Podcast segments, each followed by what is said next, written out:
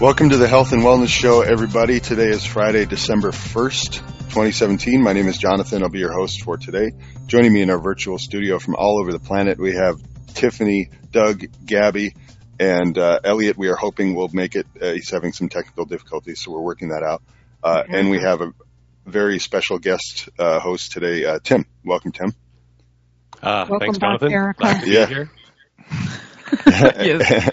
and welcome back, Erica.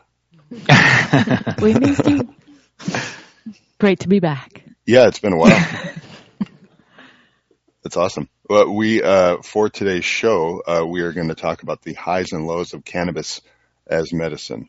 A little bit of tongue in cheek there, but just a disclaimer right off the top of the bat: we're not addressing morality issues, or legal issues per se. Obviously, we can.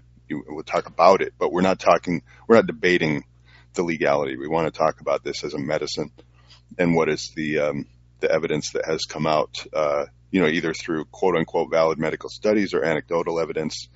What can it be used for? There's some real promising things here. And so we're not endorsing its recreational use. Yes. Exactly. To be clear about that. Yes. Yeah. So, but we also want to emphasize that this is a really important, powerful medicine that has applications that appear to be being hamstrung by these, legal situations that various countries around the world have. So that's certainly going to be a part of our discussion. But like Tiff said, we are not endorsing recreational use. We want to talk about this as a medicine. So I think to start off, one of the promising compounds in cannabis is called CBD, cannabidiol. And Tim has some information that he learned recently about CBD that came on today to share with us. So, Tim, if you don't mind, I don't want to put you on the spot, but just to get us started, do you want to tell us what your experience was and just kind of give us an overview of what you understand CBD to be? Absolutely, sure. I'd also like to add a rider to that disclaimer in the beginning that if any of you out there are interested in trying the medicine, it's always wise to consult with a physician beforehand and be aware of any the legal state in your respective area, right? Because there are certain districts in the U.S. where it's more or less legal, and same in Europe. Some countries are more or less restrictive, so just be aware of the legal situation, and also before you try anything, make sure you discuss it with a doctor. Yeah.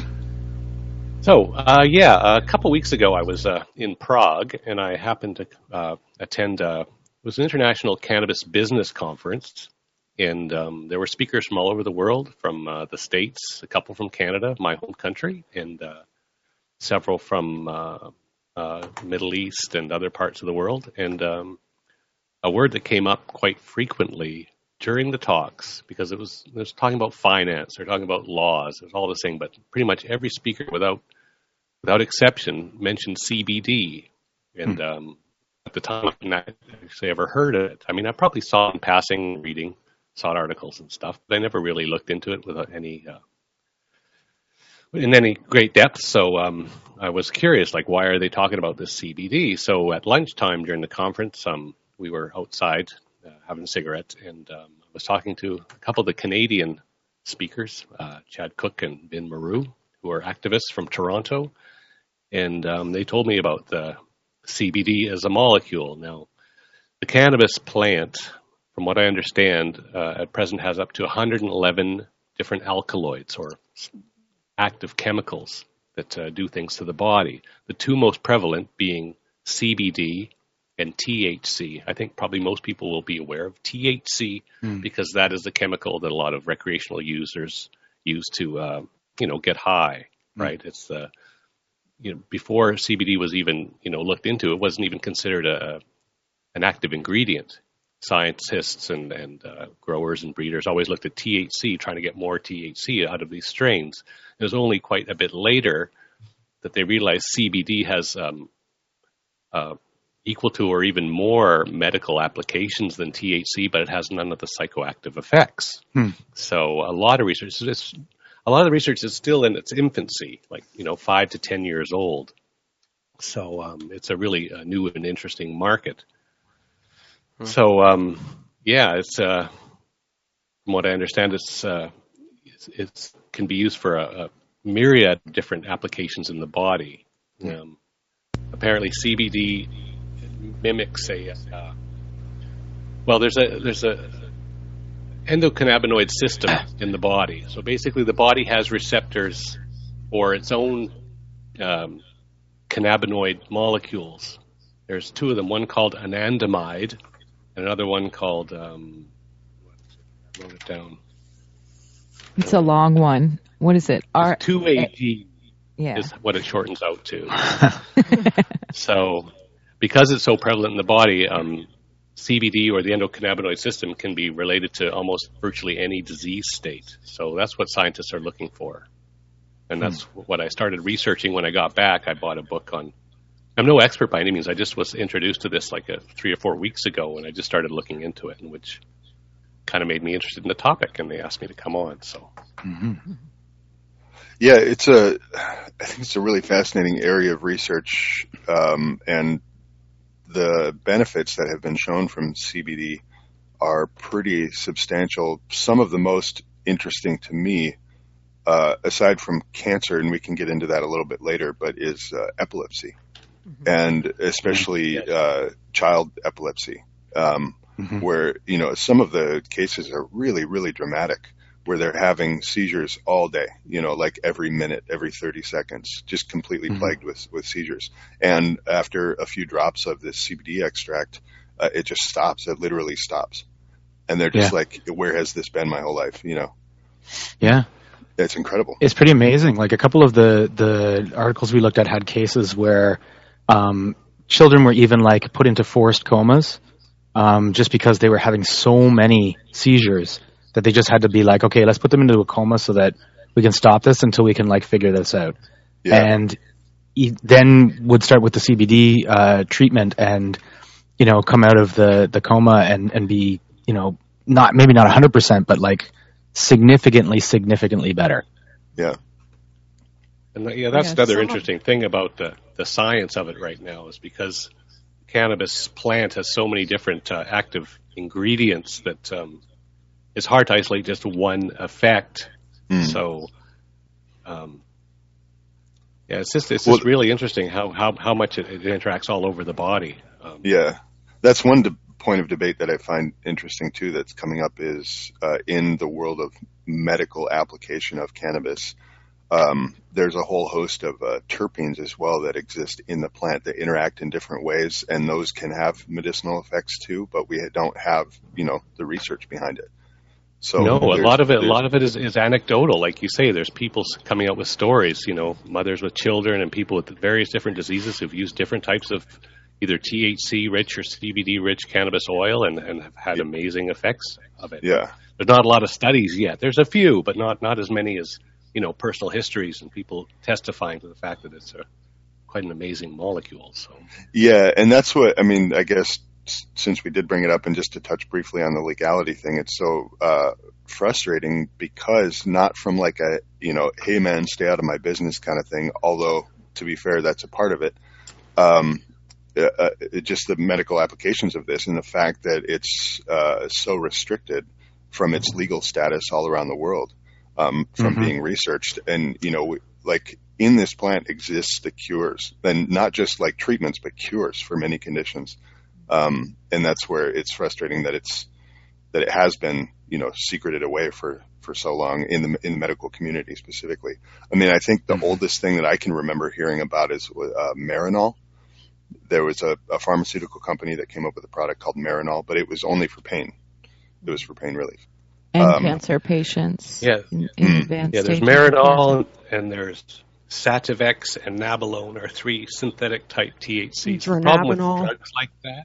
Yeah. The problem with drugs like that is it appears from the literature I've read is that there's kind of a synergistic effect with the cannabis plant, so all those terpenes, as you mentioned, and the other alkaloids tend to work in concert. They call it the entourage effect.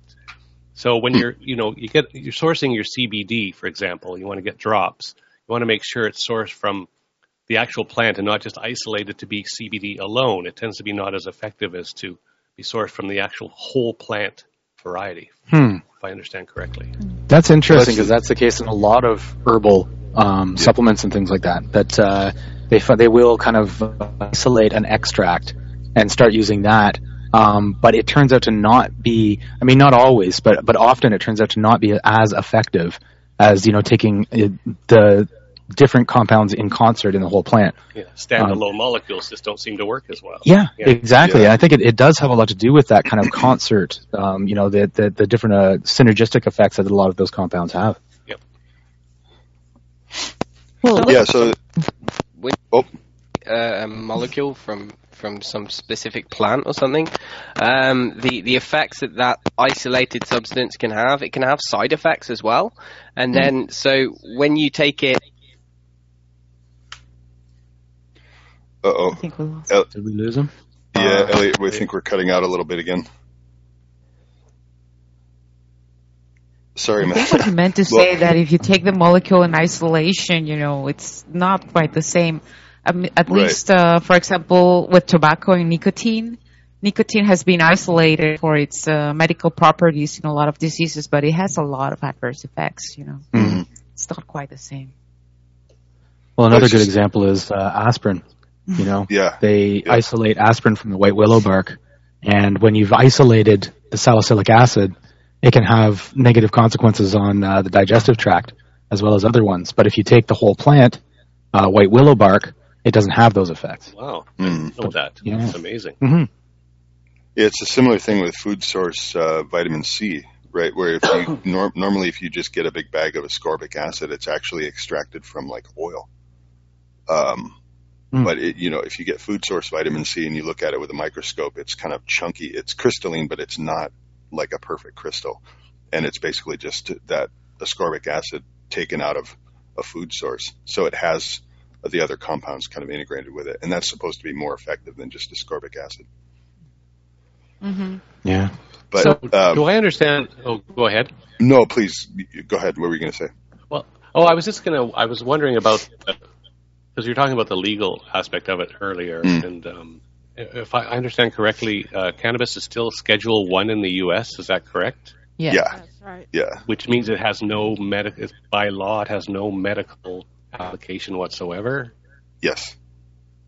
But yet each state individually can make its own laws, but the federal law supersedes those. So people who, even though in like a cannabis-friendly state like Colorado, they're still essentially breaking the federal law. Is that correct?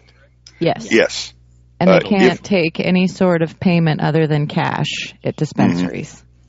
Mm-hmm. Oh. Yeah, banks will not deal with money from the sale of medical or recreational marijuana, but they the federal government can supersede the state's laws if they so choose. It's just right now there's a quote-unquote gentleman's agreement, but the feds have come into various states, California, Colorado, Washington, and busted people for operating outside of those states' laws. So they're kind of trying to flex and say, hey, obey the state's laws, you know, or like let's just try to keep this under wraps.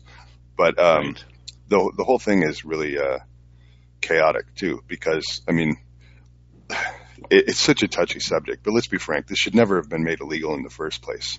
Mm-hmm. You know, so all of the problems that we have stemming from this are you know, we're backtracking, I think, and it's a really interesting moral and legal debate. I'm trying not to get into that, but what you're talking about specifically as far as people having access to it in various countries or in the States, I just want to like hammer that point home that you made earlier, that we are not endorsing that you try to find this medicine.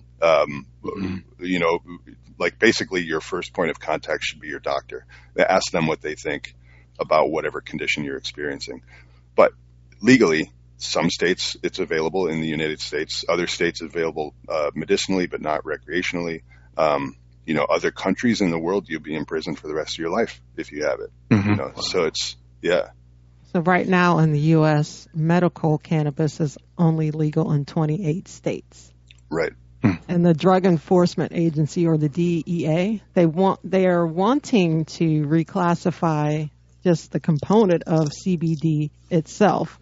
They want to put that on par with THC and make it all federal. Couldn't they separate it? You know, like well, they take do. It. They do currently. CBD is legal in the United States. You can get the CBD isolated extract off of Amazon. If it's grown with hemp. Yeah. With hemp. Yes. Yeah. Yeah, because in order to be classified as hemp, it has to have less than 0.4% THC, right? It's for fiber, paper, building materials, that kind of thing. But even on Amazon, the DEA wants doing a search, I can't find any CBD oil or any hemp oil that contains CBD. They have plenty of hemp oil, but none of it that I've seen contains CBD. Yeah, it's just an omega-6 supplement. Okay. Maybe well, I know directly to the people who make it, I guess. Yeah, I know that it's not illegal federally in the United States to possess CBD extract, but that's again you get into the issues of the source and where it comes from. Not only the quality issues, but the legality issues. So it might be legal for you to possess CBD, but how are you getting it and who are you getting it from? And that's where you get into just talk to your doctor. Don't dip your toes in the black market, or anything like that. Please don't do that. Well, on that note, it's interesting. Like in the state of California, with the medical laws for medicinal purposes, there is a rigorous testing that needs to happen because with any monocropping, you're going to have the use of pesticides, herbicides.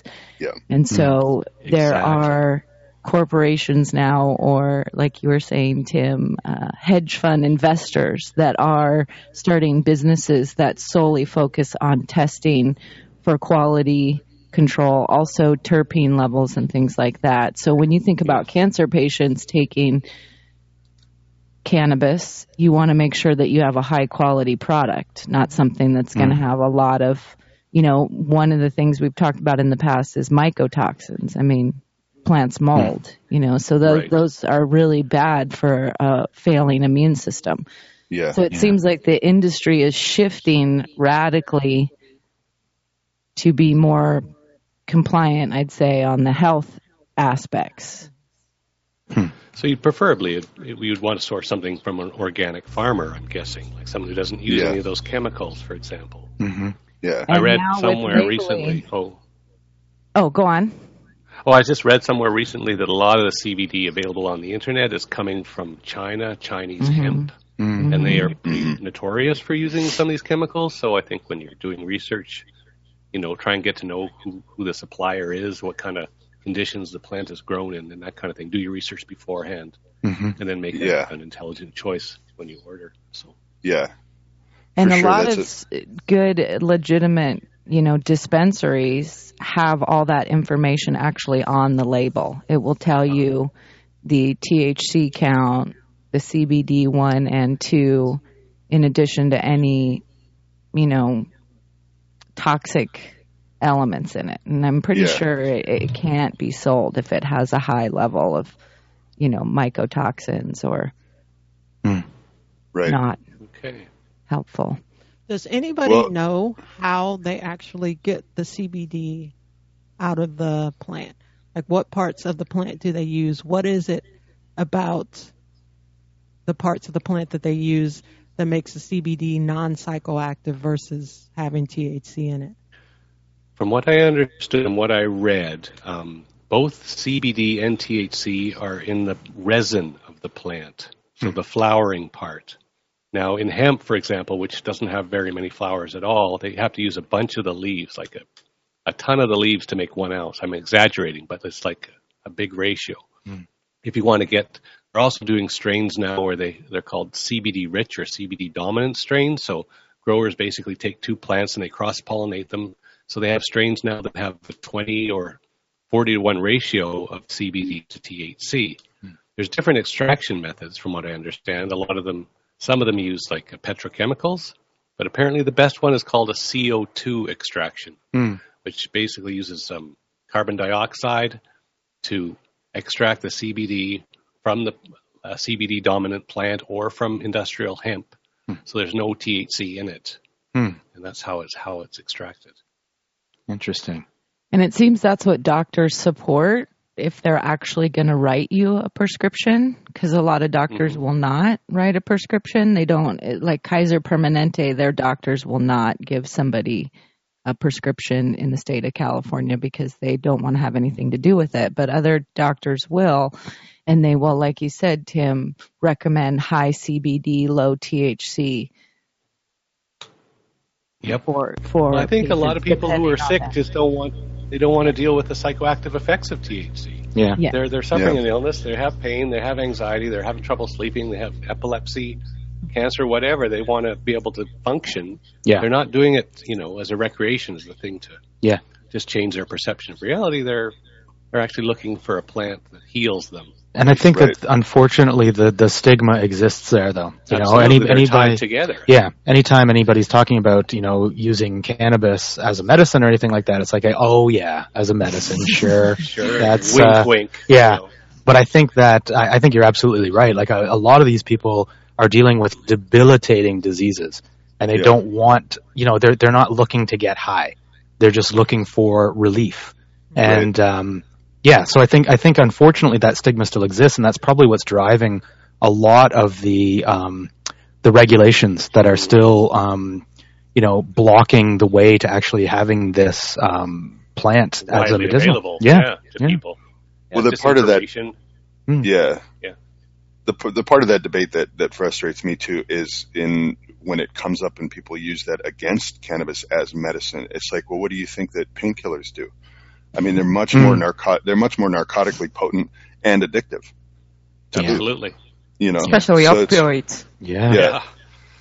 So that I get that, people use cannabis to actually wean themselves off of benzodiazepines and opioid pain medicines says a lot. Yeah, there's a lot of research out there on that too. That's a big thing I want to highlight because it is incredibly difficult to withdraw from benzodiazepines, It's incredibly addictive, and some people are just completely unable to withdraw from it. Mm.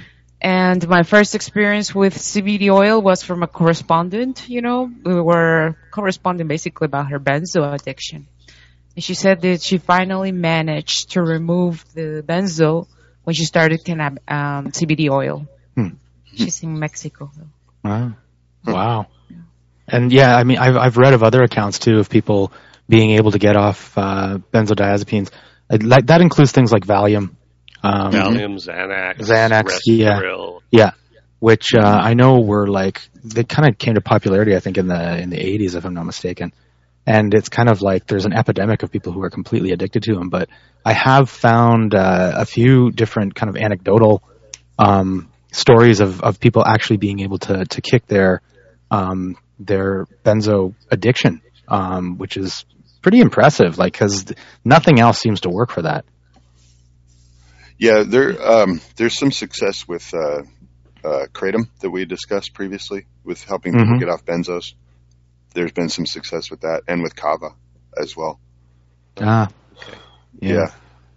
But yeah, that does it help for the fentanyl problem? I mean, I don't know how it is in the States, but in Canada, it's there's usually a huge issue.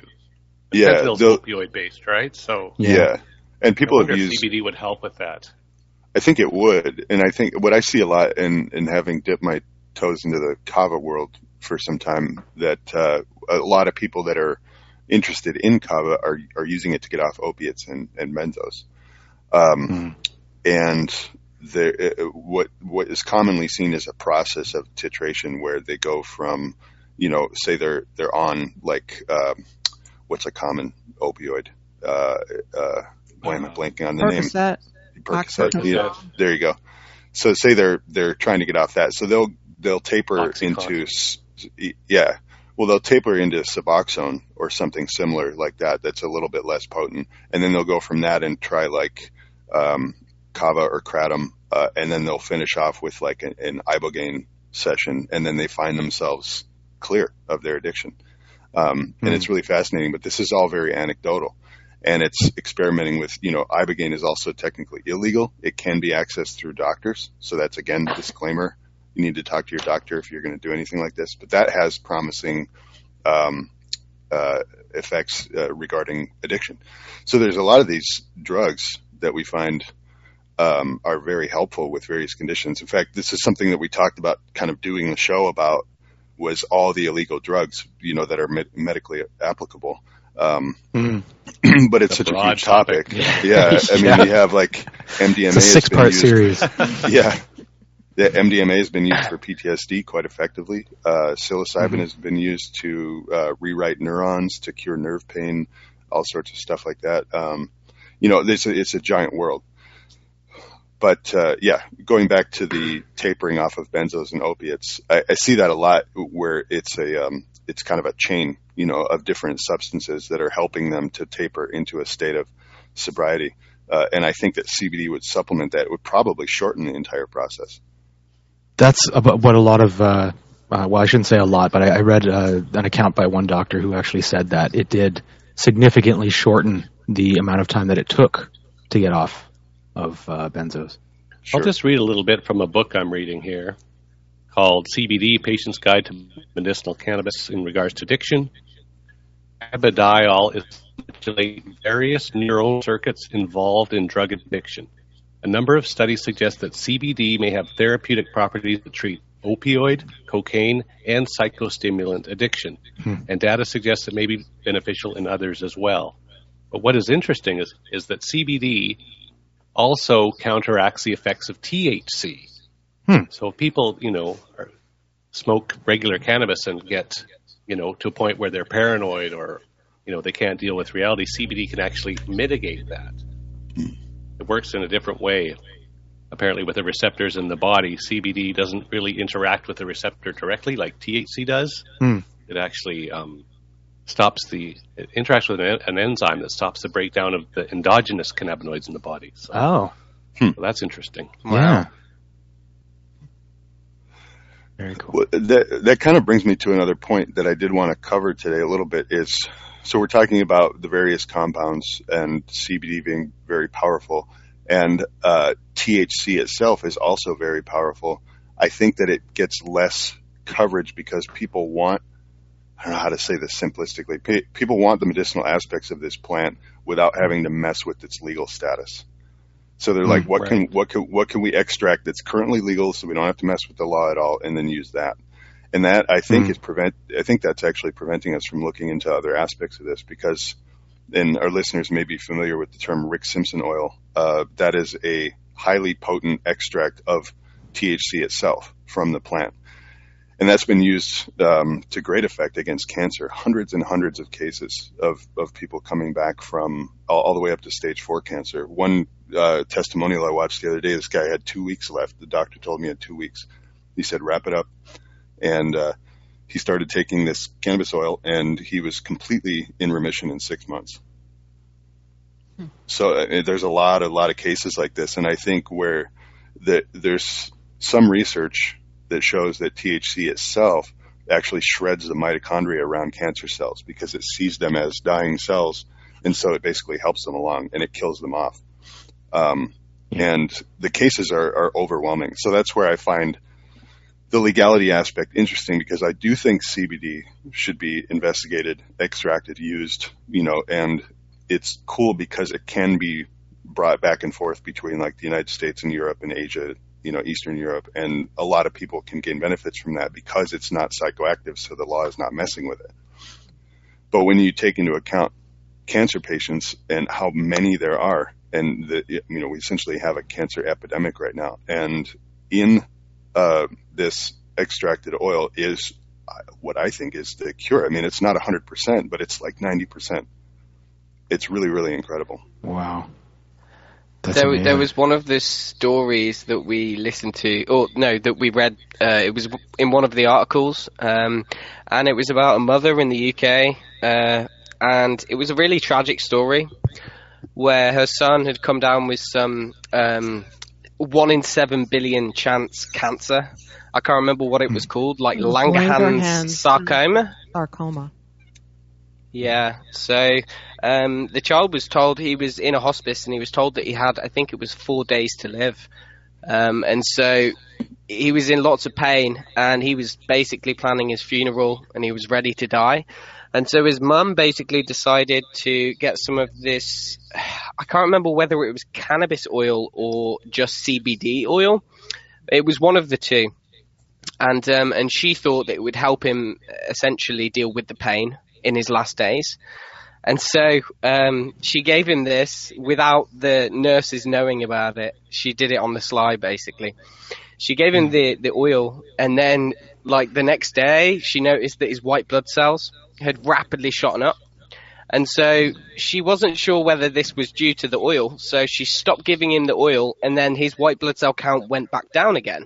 So she assumed that it was because of what she was giving him that his immune system was basically starting to ramp up. And so she gave him a lot more of this oil, and he basically cured his cancer.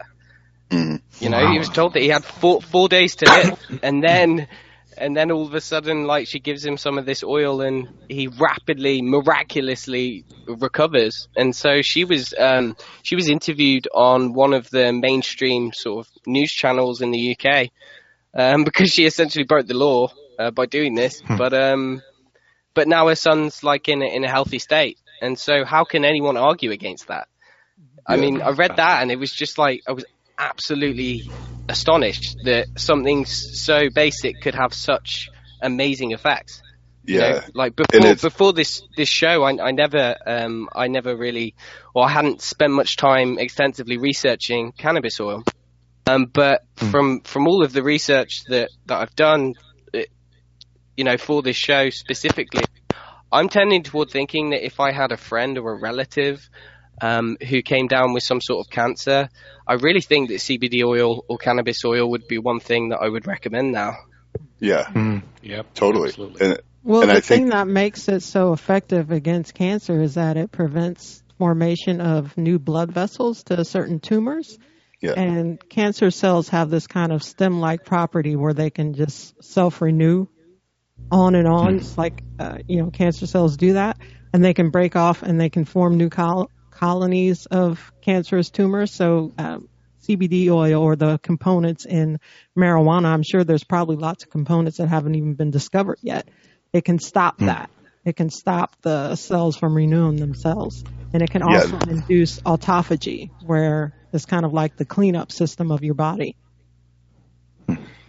Yeah, there's a lot of those cases where it stopped metastases just in its tracks. But I mean, like what I was saying about the testimonials being overwhelming, it really do, you know, if you do some of your own reading and just look up, you know, cannabis oil cancer testimonials, it really is incredible. And it's one of those things where you don't want to get your hopes up too much, because there's been all this talk of a cure, and that's why I think that film is so interesting, the name Run From The Cure, because it is like, for years I've been seeing, you know, all the cure stuff everywhere and knowing that it's, pardon my French, it's bullshit. When you see a gumball machine with the cure sign on it, like, those gumballs give you cancer, you know. Kentucky Fried Chicken with pink ribbons on it. Yeah. Yeah. But when you read these cases, you see, like, melanoma gone in 30 days, stage 3 prostate cancer, full remission in 6 months, anal cancer, full remission in 4 months. It goes on and on and on and on. And it really is like one of the guys told this story that about his own, he had such bad melanoma that they actually carved out chunks of his face. And he was very badly disfigured. As you might imagine, the story goes, cannabis oil, full remission. And when he discovered that he was in full remission, his doctor, he said, was kind of deadpan and was like, yeah, okay, well, that's cool. You know, and he was like, what are you, like, we should be on CNN right now, you know, telling people that this works. And he said that he had noticed that the doctor got a phone call before their appointment while he was waiting, and he had overheard, and it was one of his, like, superiors at the hospital. And he couldn't prove this, but he supposed that they were like, you know, don't get too excited. Like, this is something we can't, you know, address. Which is incredible. I mean, and there's even other cases of people calling Child Protective Services to get medical custody over their children. Yeah. In order to give them chemo.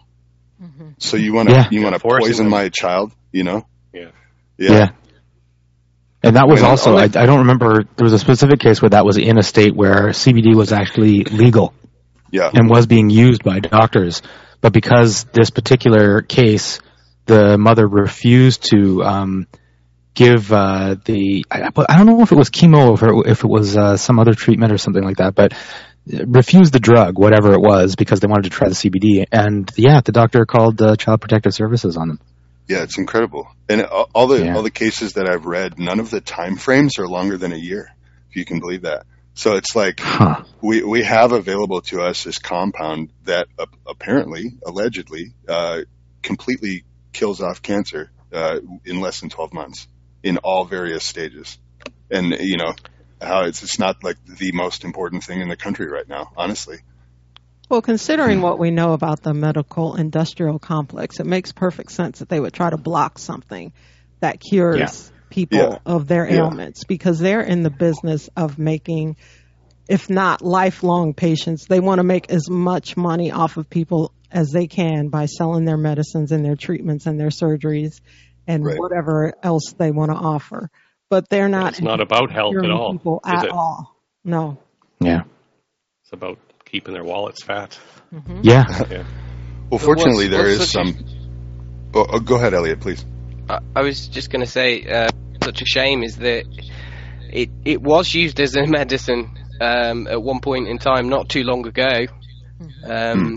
But you know, in one of the articles it spoke about the brief sort of history of how it all came about, and how you had often sort of female herbal medical practitioners who used to prescribe this stuff, among other botanicals.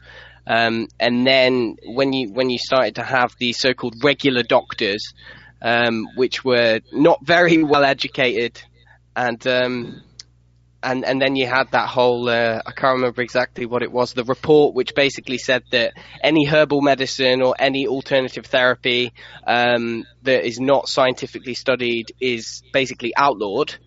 And so all of these well-known treatments that clearly worked, you know, and they were passed down probably over hundreds, if not thousands of years by word of mouth, they were all of a sudden abolished.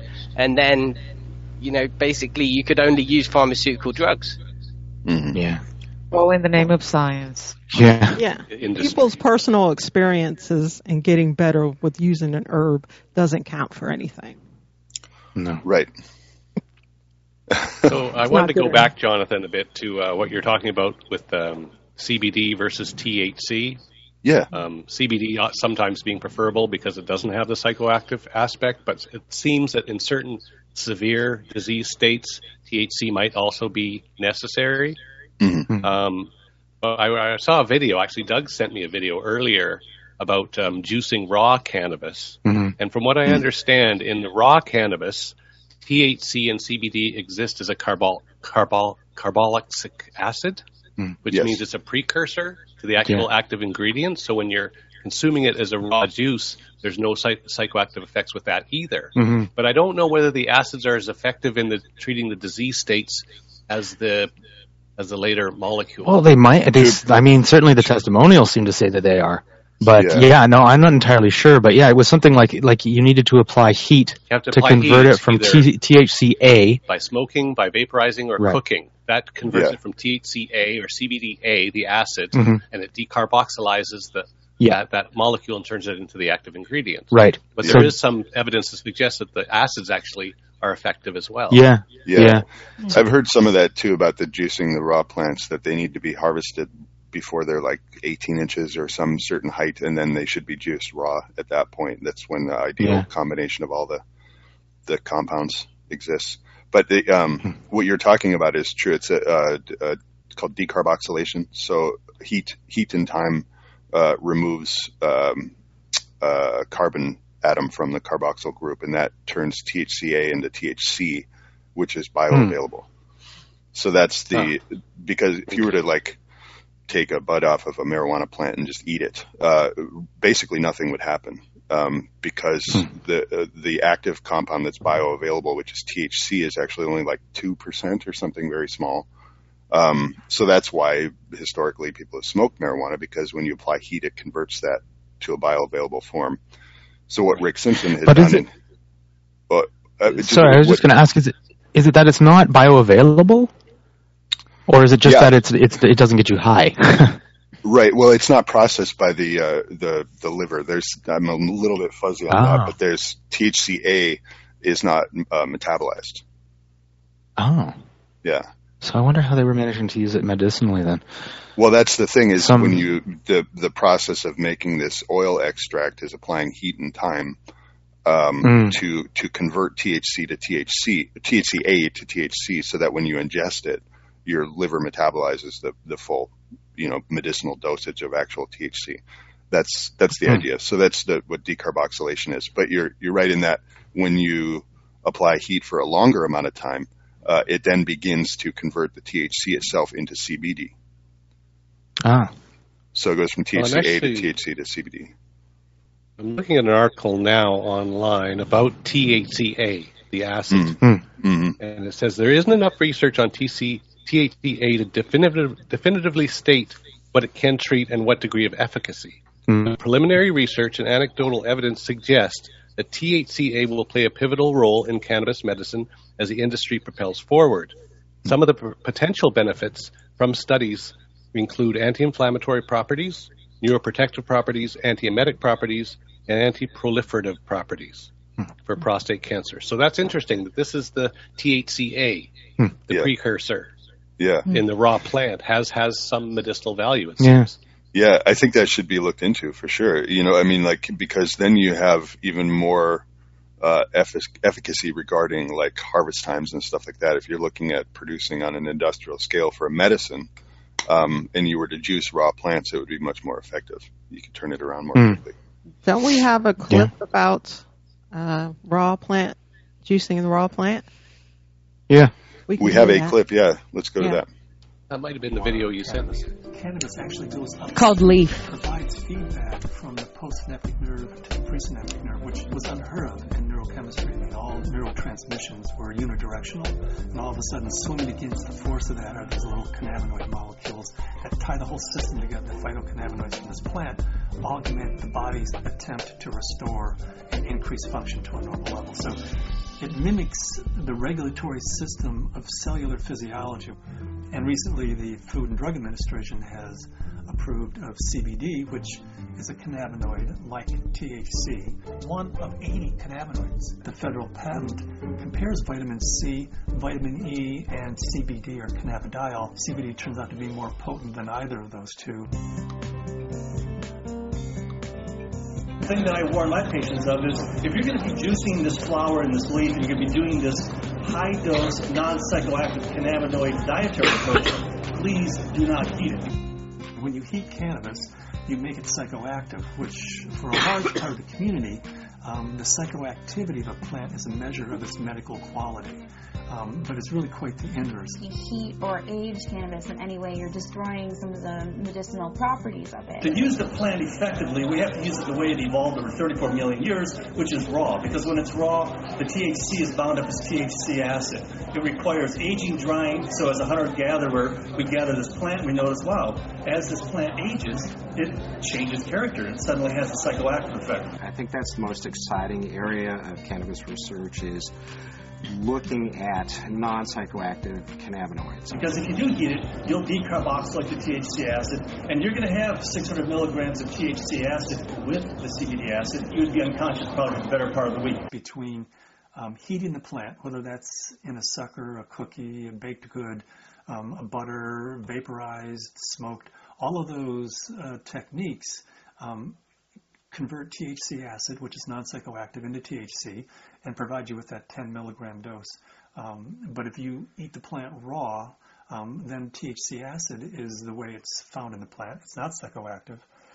The juicing allows you to get up to the 500 to 600 milligrams, which is 60 times more than you could tolerate if it was heated. This treatment is not psychoactive. People don't have to be stoned when they take it. They can take it and go to work. They can take it and play with their kids. It's hard for me to understand laws against something like green leaf therapy and to think that prednisone is legal. We're still fighting the stigma of marijuana back from the 20s, 30s, 40s, 50s. That's it. So, yeah, I certainly think that's promising because, Tim, like you mentioned, a lot of people who are patients, whether they're suffering from, I don't mean to say just, but say arthritis, anywhere from arthritis to like really severe cancers, depending on what their jobs are, or, you know, whether they live with their family or things like that. They don't want to be, you know, incapacitated all the time. And that's the problem with really any narcotic medicine, right? So, I mean, if we do have a way to apply the medicinal aspects of the plant and allow people to choose not to have that experience, I think that's pretty powerful. Yeah. Yeah, absolutely. But again, I want to come back to what I mentioned earlier. I stand by my opinion that when you do bring in cases of, like, for instance, extreme cancer, something where your life is on the line, that quote unquote getting high shouldn't really be, in the debate, you know what I mean? So it's like, but then when I totally agree.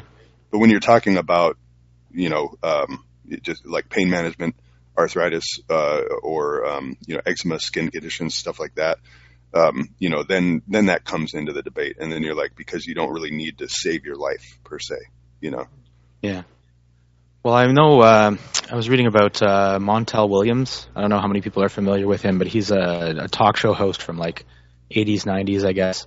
And he has MS and apparently controls it by smoking marijuana. Mm.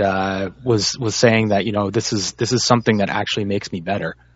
And, you know, he was in some interview where the guy was kind of coming down on him a bit hard for smoking marijuana. He's like, no, listen, like without completely, I can't function, whereas with it I can. So it's like, you know, again, you've got that stigma. It's like, well, you just want to get high. No, this is actually helping me. So it is a slippery slope because, on the one hand, it's like, well, anyway, I'm just going to finish my thought. Yeah. I mean, it's case by case, right? There's another case similar to what you said that I had seen where a guy, and this wasn't about oil extracts or anything. It was just talking about smoking cannabis. He had early onset Parkinson's and he was shaking uncontrollably. Mm. And in this interview, it was on like CNN or something, he lit a joint. And when he hit it, he stopped. He just immediately stopped shaking. And he was like, this is how I can live, you know? So, and that's just very simple, like smoking the plant. I think that alone should be a clue that we need to look into the more powerful medicinal applications to where you actually apply a laboratory setting and you can extract these compounds and use them to actually cure diseases. I keep coming back to this, the cancer, you know, not just all of the other conditions that can be helped. I mean, I've read testimonials about, like I said, eczema, all sorts of other conditions, arthritis. Schizophrenia. Yeah. Yep. Anxiety even, which is weird because a lot of people report getting anxiety from cannabis, but there are certain applications that can reduce anxiety or eliminate it. But the cancer keeps coming up for me as like one of the most potent and powerful applications of this, especially since it's just like ravaging its way through our society right now. I mean, I know, 5 people in the last like 3 years that have died from cancer, you know? Jeez. And that's, I'm sure a lot of people know even more than that. On the topic of cancer, I was doing a little bit of research and, I found out something really fascinating about the effect that CBD has on the cancer cell. And so typically a cancer cell, if you look at how it sort of survives, it will do all that it can to avoid free radicals or the precursor to free radicals, which are basically called reactive oxygen species. So it'll do all sorts of cool stuff with its metabolism to avoid having these reactive oxygen species produced in the cell, because if there's too many, the cell will die. Okay, so that is how your body will kill a cancer cell, is by producing reactive oxygen species. And so people who have metastatic cancer, typically their body cannot produce these sufficient quantities of reactive oxygen species and get them into the cancer cell to kill it off. Whereas what CBD does is it directly produces reactive oxygen species in the cancer cell and causes something called apoptosis, which is cell death. And so when you read all of these accounts of people miraculously recovering from cancers in such a short period of time, and then you take this into consideration along with a lot of the other effects that CBD has, I mean, it's pure anti-cancer. Do you know what I mean? Like, I didn't know this stuff before, and it's absolutely just fascinating. I mean, Do you know, Elliot, how does it select for specifically cancer cells? I don't know. The way I understood it, and I'm assuming what I had read was that it basically shreds the mitochondria, which is what you're talking about with apoptosis, right? Yeah. That would be the similar concept. Yeah. But was that it doesn't actually target cancer cells. What it does is it goes through and it says, is this cell dying? Yes. Okay. Kill it. I mean, to put it super simplistically, that was kind of what I read, that it identifies dying cells and then kills them off, since cancer cells are, I don't know, Elliot, does that ring true? Yeah. It seems like there's some sort of intelligence there. I don't know how it can. I mean, I guess there's some signaling molecules and stuff that cancer produces, and it picks up on that. But whatever it is, I mean, I guess if you were to look at it from a sort of naturopathic perspective, there's it approaches things with that. All plants have their own innate intelligence, and that they carry some sort of information, and that when you consume those plants, that information is, integrated into your system, and it can be used sort of intelligently almost. And so I guess to understand CBD and cannabis, I think taking that approach would help us. Yeah. That, again, coming at this from a lay perspective, regarding the process too, another thing that I had read was, and forgive me if I mash this up, but that so all cells have endocannabinoid receptors on them, and much, including the whole body, right, including cancer cells, right, because they're mutated cells, and that when cannabinol or cannabis compounds, whether it's THC or CBD, gets into that cell, it increases the number of endocannabinoid receptors on the cell, thus allowing more in. And when it gets in, it produces an enzyme which causes apoptosis. So that's kind of like, but I may be butchering that. Well, I also read that some cancer cells, I don't have it in front of me, but some cancer cells are able to cloak their appearance to ward off against attack from the body's own immune system, and that CBD somehow causes them to uncloak and be recognizable by the body's own immune system. I'm not sure exactly how it works, but I remember thinking that was quite interesting. Well, maybe that's the mechanism then. I think that's one of the main keys, right? Like, because everybody gets cancer in their life here and there. Just most of the time, your immune system kills it right away. Right. Yeah. So, so we all have cancerous cells that are coming up, and then the immune system kills them off. And my understanding, the endocannabinoid system is part of the immune system, and what these compounds do is basically supercharge your immune system to the point where it enables you to kill off the cancer. I guess it augments the body's own endocannabinoid system. Right. CBD helps the body natural cannabinoids work and stay in the system longer. So what I find interesting, we were talking about, sorry, just real quick, the dosages and how normal people may not be able to function. Because, like Rick Simpson oil, this, like the quote unquote cancer killing dosage is 1,000 milligrams of THC per day for 60 days. Huh. That's a lot. Which is quite a lot. Yeah. I mean, the average, like they were saying in that film, 10 milligrams. I would think that the average, like for a pain killing dose, would be somewhere in the order of like 50. So when you're going up to 1,000 milligrams, it's quite a bit. But I wonder if CBD would be able to mitigate that, so that if you were stage 3 or 4 cancer patient, you could take that high dose and not be completely wrecked. Not feel so woozy in your head, exactly. Yeah. Yep. I think CBD helps synergistically work in that respect. Because there has been some complaints too in testimonials that I've read. Like one was from an older woman who was in her 80s, suffering from cancer, taking it, and she was like, it's killing my cancer, but I feel so weird all day. Like, I just don't like it, And that was the point of, like, where the person who was writing this was their caregiver. They were saying, like, it's just part of it. Like, I'm sorry, but if we're going to do this, we got to get through it. And then, we can get past it later. But what you mentioned about CBD, I have not read anything about that actually mitigating the effects of THC, which I think is very interesting. It is. Actually, I'm going to read a list here of things from this book I'm reading. And this is, they've aggregated a bunch of studies on CBD and cannabis in general. And For the following health issues, CBD has been shown to be either possibly to demonstrably effective in ADHD, addiction, which we talked about before, ALS, which is Lou Gehrig's disease, Alzheimer's, some antibiotic-resistant infections, stress and anxiety, arthritis, asthma, autism, autoimmune disease, cancer, as we talked about before, concussions and brain injury, depression, mood disorders, diabetes is very, very strong, actually. Eating disorders, IBS, migraines, MS, nausea and vomiting, Huntington's and Parkinson's disease, pain relief, PSTD, schizophrenia, seizure disorders, skin conditions, all kinds of dermatitis, acne, psoriasis, and sleep disorders.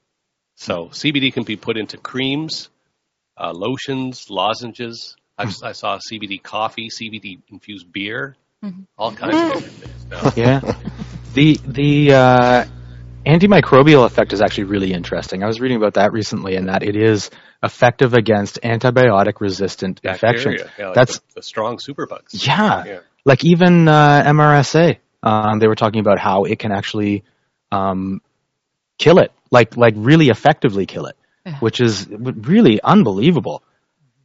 I think I'm actually more fascinating about its neuroprotective, effects. Right. I know, yes, the cancer stuff is really fascinating too, but the neuroprotective effects is just like mind-boggling because apparently cannabis works at the autonomic nervous system level, but it increases cognitive functions, so... I'm talking about CBD oil, you will think about stone people being like that dumb, It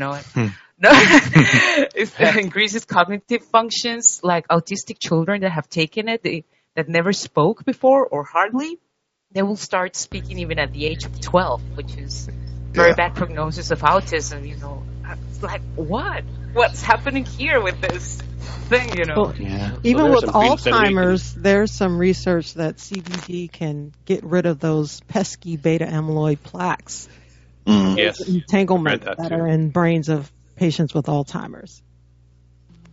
So is there justification for using CBD as just a general supplement? If you don't have any specific disease state, could you just take it once a day? Yeah, I mean, as if it's neuroprotective, as Gabby was saying. Yeah, I think so in that context, and it props up your immune system, and you're not looking at, like you said, if you're not looking at any psychoactive effects, it makes sense as a daily supplement, personally. What I was surprised is that, some schizophrenic patients, they have a previous history of, being marijuana consumers, that actually... precipitated psychotic reactions, psychotic episodes, and they ended up with this label of schizophrenia. But with the CBD oil, which is non-psychoactive, it has actually been used to treat psychotic episodes and actually, diminish them or eliminate them, which is a pretty big deal. Yeah, all this medication for schizophrenia, it's with so many side effects. Yeah, it's really just talking about the CBD as just kind of like a non, as a use on kind of like a daily type basis or something. I do just some anecdotal evidence here. I knew some people who, when it was kind of first like gaining popularity, were using it topically. Like there was a CBD kind of balm of some kind that they got their hands on, and they were using it. And they said that it was just really good as kind of like a, because I was in a very high stress job at the time and they were coworkers, and they said it was really good for just like helping them to chill out and kind of get a better perspective on things and not lose themselves. Yeah. Wow. Yeah. And they said that it was just kind of like, you just kind of get this nice feeling of well-being and like, it didn't seem to let the stress just take over and start running around like a chicken with your head cut off. Would it help for sore muscles too as a cream? Like, you have like a sore shoulder or neck cramp. Yeah, I've heard anti-inflammatory. Yeah. There are creams being made that way too for that particular purpose. Yeah, I've read cases too of combining it with DMSO to treat muscle pain to help it get into the skin. That will make sense. Yeah. Interesting. Well, a funny thing that I remember reading is there's this the whole story about marijuana giving people the munchies. But there was this researcher that looked at marijuana users, and he noticed that most of them were thin. And there are some studies run, and I think it was mostly on rats, though. But they found that CBD specifically converts white fat to brown fat and actually speeds up the metabolism. Wow. Yeah. I'm sold now. I'm sold. Order me some of that. You need to get me some of that brown fat. But it can. You should use it in low doses, say like 15, 18 milligrams a day. But if you use a lot of it, it can actually cause you to gain weight. Yeah, I've read the similar cases. That's why it's good for people with cancer who like lose a lot of weight and become cachectic or sarcopenia. Yeah. Mm-hmm. Well, there was a case of a guy in prepping for this show when I was watching a bunch of testimonials on YouTube, a guy who had come back from prostate cancer who had actually had a problem in the inverse with gaining weight. So he, I forget what you call that, endomorph, somebody who naturally has a propensity to gain weight. Yeah. And he was using the Rick Simpson oil as a treatment for his cancer. It cured his cancer and leveled out his body weight. So where he was like, he said that his doctor told him that it had essentially righted his entire body. Wow. Yeah. Jeez. There also seems to be a connection with the gut bacteria as well. So if it's got, it could probably help with gut disorders. I haven't looked at any sort of specific research on whether it is being used for Crohn's disease and ulcerative colitis, but I would imagine that it probably could be as well. There's an interesting article on SART this week. It was talking about how both the gut bacteria and the endocannabinoid system basically regulate how leaky the gut is. And we all know that leaky gut can facilitate. We're losing Elliot. Well, I think it was basically that the endocannabinoid system, it interacts with the microbiome, the gut flora, And they're talking already about gut endocannabinoid axis, pretty much like the gut-brain axis. A lot of the effects of lactobacillus probiotic, actually they touch or lock into the receptors of the intestinal cannabinoid receptors and reduces abdominal pain. It's kind of fascinating study that's coming out more and more, Cool. And that makes me wonder if it has something to do with the its ability to help with autism, because I know in autism they find that the gut microbiota is completely disordered. And that correcting that a lot of times has very beneficial effects on autism. So I wonder if the reason that using CBD to help with autism has something to do with that gut endocannabinoid axis. Sure. They're also starting to create cannabis-based suppositories. Mm-hmm. So there's an article called "You Want Me to Put That Where?" And it's basically discussing how the applications are ideal for anyone who the oral route is impaired, like someone who's fasting before a surgery or someone who has an esophageal illness. And it's great for those who can't eat due to vomiting because it's anti-emetic. Would that be? So it says cannabis therapy can be administered rectally to an unconscious person or one who has just suffered a stroke or heart attack. It's neuroprotective and powerful antioxidant even in the brain. It's excellent therapy for treating ischemic events like Tiffany shared, heart attack or stroke, and it will also slow and heal damage in the brain from Alzheimer's. This method often brings the medicine much closer to the target in the case of hemorrhoids, vaginal infections, uterine cramps, or diseases of the cervix, prostate, rectum, or colon. Sending medicine through the digestive system or inhaling it is clearly a less direct route to these regions. So they said that this backdoor method activates faster than oral ingestion, somewhere in the range of 10 to 15 minutes versus 45 to 90 minutes. And it's much more subtle and less intense. Yeah, I had read that too, that one of the testimonials I read was this woman with anal canal cancer, and she had used suppositories and said that it had mitigated some of the psychoactive effects, that it was not completely gone, but that it wasn't as potent as it would have been orally. Mm-hmm. So that's a good way to really boost up your dose if you have a really severe ailment that you want to treat. Mm-hmm. Yeah. I mean, what gets me about this is, like, I think of the people that I knew. Like, I had a friend named Greg who died from colon cancer, and this was not on my radar when that happened, you know, and it makes me feel a little bit sick even thinking about, like, I wish it had been, you know, but you can't change the past. But I think this is really vital. I wish I could have tried it on my cat that passed away earlier this year and seen if it would have helped or not. Yeah. Yeah, because they use it on pets for the same things that they use it on humans for. Just dosed differently, depending on body weight and stuff. Tim, just we have a question in the chat here about a recommended book on it. Can you just say the title of that book again? The book I ordered from Amazon is called CBD, A Patient's Guide to Medicinal Cannabis by Leonard Leinow and Juliana Birnbaum. Cool. Yeah, it's got a good. I'm looking at the chapter now on IBS and different inflammatory bowel things, and it says here, based on the Cannabis Health Index, which is they take all the studies that have done for inflammatory bowel disease and put them all together, and out of a 5 rating, CBD has been shown to have a 3.5 efficacy in things like Crohn's disease. Yeah, and things like that. So that's interesting. And it talks about suppositories here too.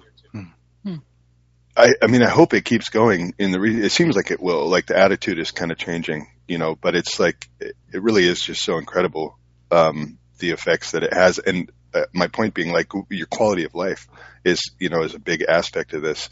And a lot of, I would say, almost all of the drugs that are used to treat current conditions, chronic conditions like Crohn's or MS or things like that, they harm your quality of life. They have really, really bad side effects. Here we have a medicine available, which is, I mean, I would say it's already understood, but it's currently being researched, that literally has no side effects. And I mean, how can it just blows my mind. No overdose profile, no addiction profile. Die of opiates a year, and there's no deaths from cannabis. Yeah. Well, I mean, that speaks to, I'm a pharmacist, right? Or I used to be back in the day, and it's a rigged game. It's a real monopoly. It's almost like a orthodox religion in a sense. I mean, we were never taught about cannabis as medicine, at all, and we were always taught that the pharmaceutical giant drug makers, were the key to health. But when you're working in a pharmacy and you see all the people on multiple medicines, and there's a book called the CPS, the Compendium of Pharmaceuticals and Sciences, and so this isn't the insert you get when you get the patient info that the pharmacist gives you. This is the stuff that we read from the manufacturer, and they're so full of side effects and so full of warnings and precautions and adverse drug reactions, and it's horrible. I mean, 90% of the stuff that we give out in pharmacy is useless to harmful. Wow. That's why I kind of got out of it. Yeah. I couldn't do it anymore. Good move. It's like everything is backwards. Yeah. What we know about diet, everything is backwards to what we're told. Yeah. It's just like that in pharmacy as well. No kidding. And I'm pretty sure doctors are in the same boat.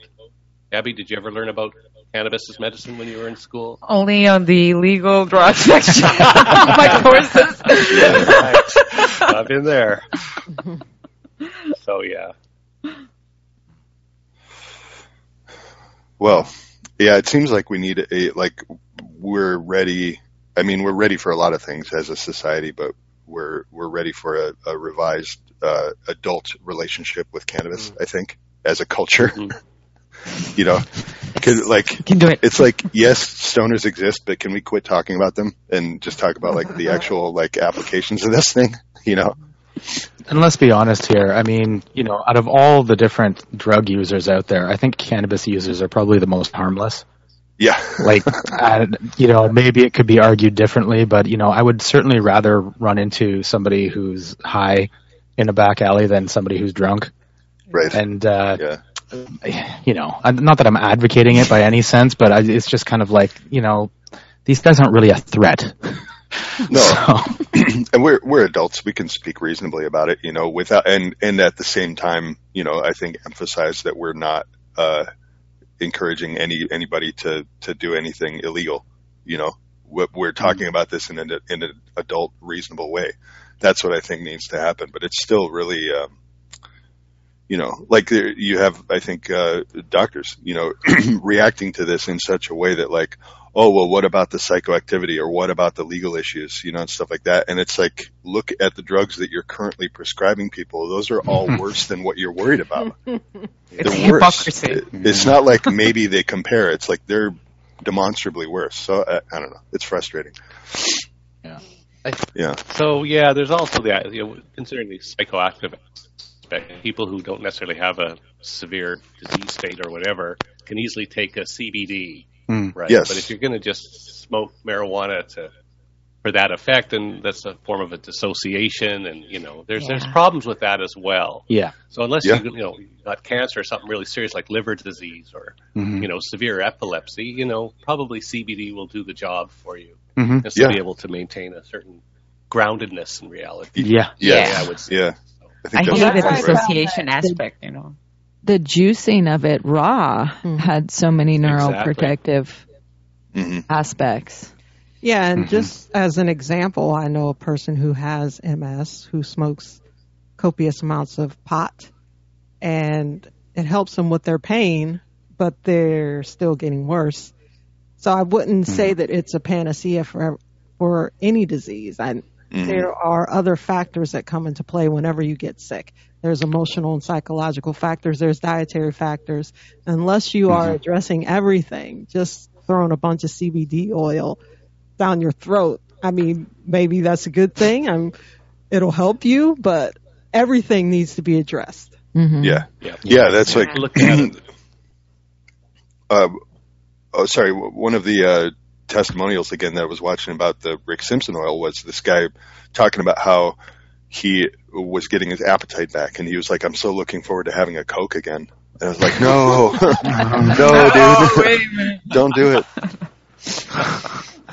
But yeah, I think that's a really important point. It needs to be, you know, the holistic approach needs to be taken into account. And if you're like, I'm just going to pop cannabis oil and cure everything, it doesn't work that way. You know, you have to do your research. You know, they recommend dosing, a titration form of dosing. So you basically start with the lowest amount that has any effect, and you slowly, gradually increase the dose until you have a demonstrable effect, and you keep a journal. And then there's a point where adding more gives you diminishing returns. So there's like a sweet spot in the middle. So, you know, if you get to a point where you're taking more CBD oil and it's not having the same effect, then you got to back off, you know, that kind of thing. So be aware of it, you know, be aware of your body, read, do research, you know, be smart, I guess.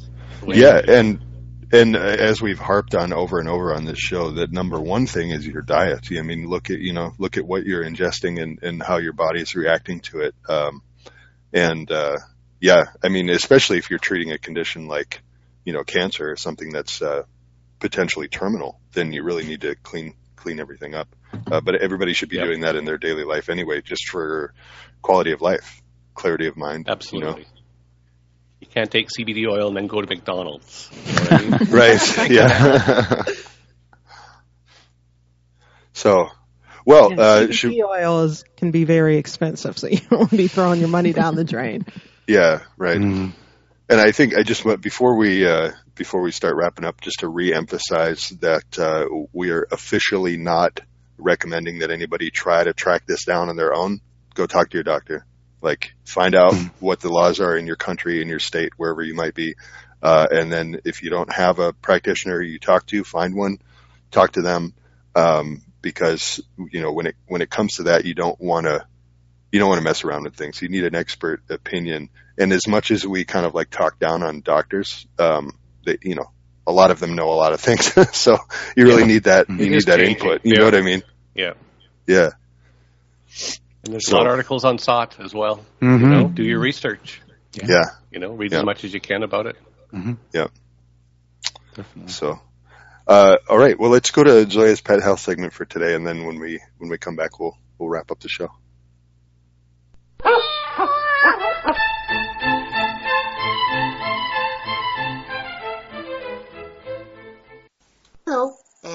Welcome to the Pet Health segment of the Health and Wellness Show. My name is Zoya, and today I would like to share with you two recordings that attempt to answer questions such as, can dogs and cats see invisible things? And can they see and recognize themselves in the mirror? Listen up and learn the answer to that one. Enjoy! Hi guys, I'm Katie Wayne and this is Animalist News.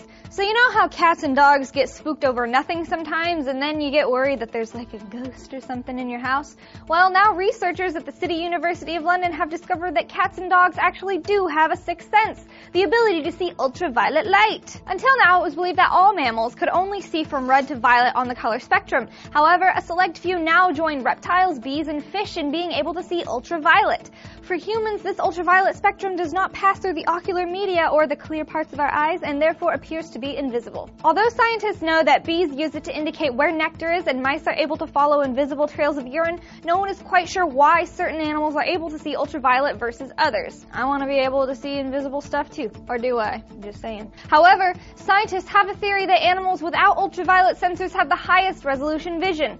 Although the ability to see a wide range of light frequencies can help an animal's eyesight in low light conditions, it also creates slightly fuzzy images. Just like how ultraviolet rays can damage our skin over time, they also affect the eyes of animals who can see them. This might be why so many cats and dogs get cataracts and other eye problems as they get older. So next time you think your pet is seeing something you're not, you're probably right. So guys, if you could have any superpower, what would it be and why? Be sure to let me know in the comments below. And check out these cool videos over here and subscribe right here. I love you all and I'll see you next time. Bye. Mwah.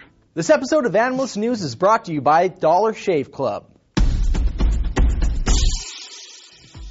Hey, what's up guys? I'm Alex Farnham and this is Animalist News. Now, one of the most common and well-known tests of animal intelligence may not be as reliable as we think. Since 1969, scientists have placed animals in front of a mirror to see if they recognize themselves. Some researchers even drew dots on animals' bodies before giving them a mirror. If an animal tried to get the dot off after seeing themselves, it was determined that they could tell the difference between their reflection and another being. Those who pass the test are deemed self-aware.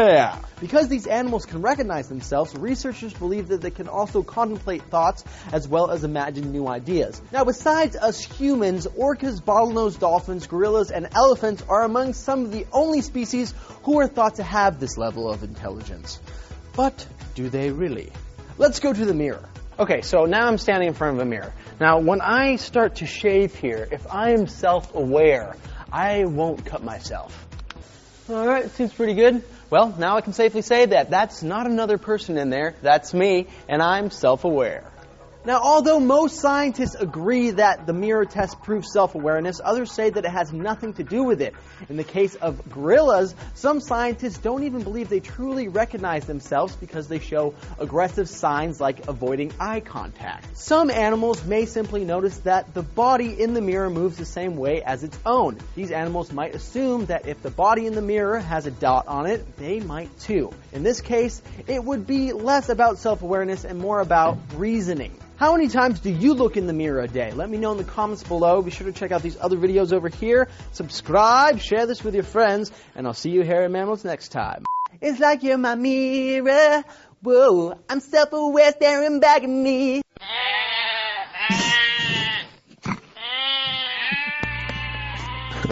Self-aware goats.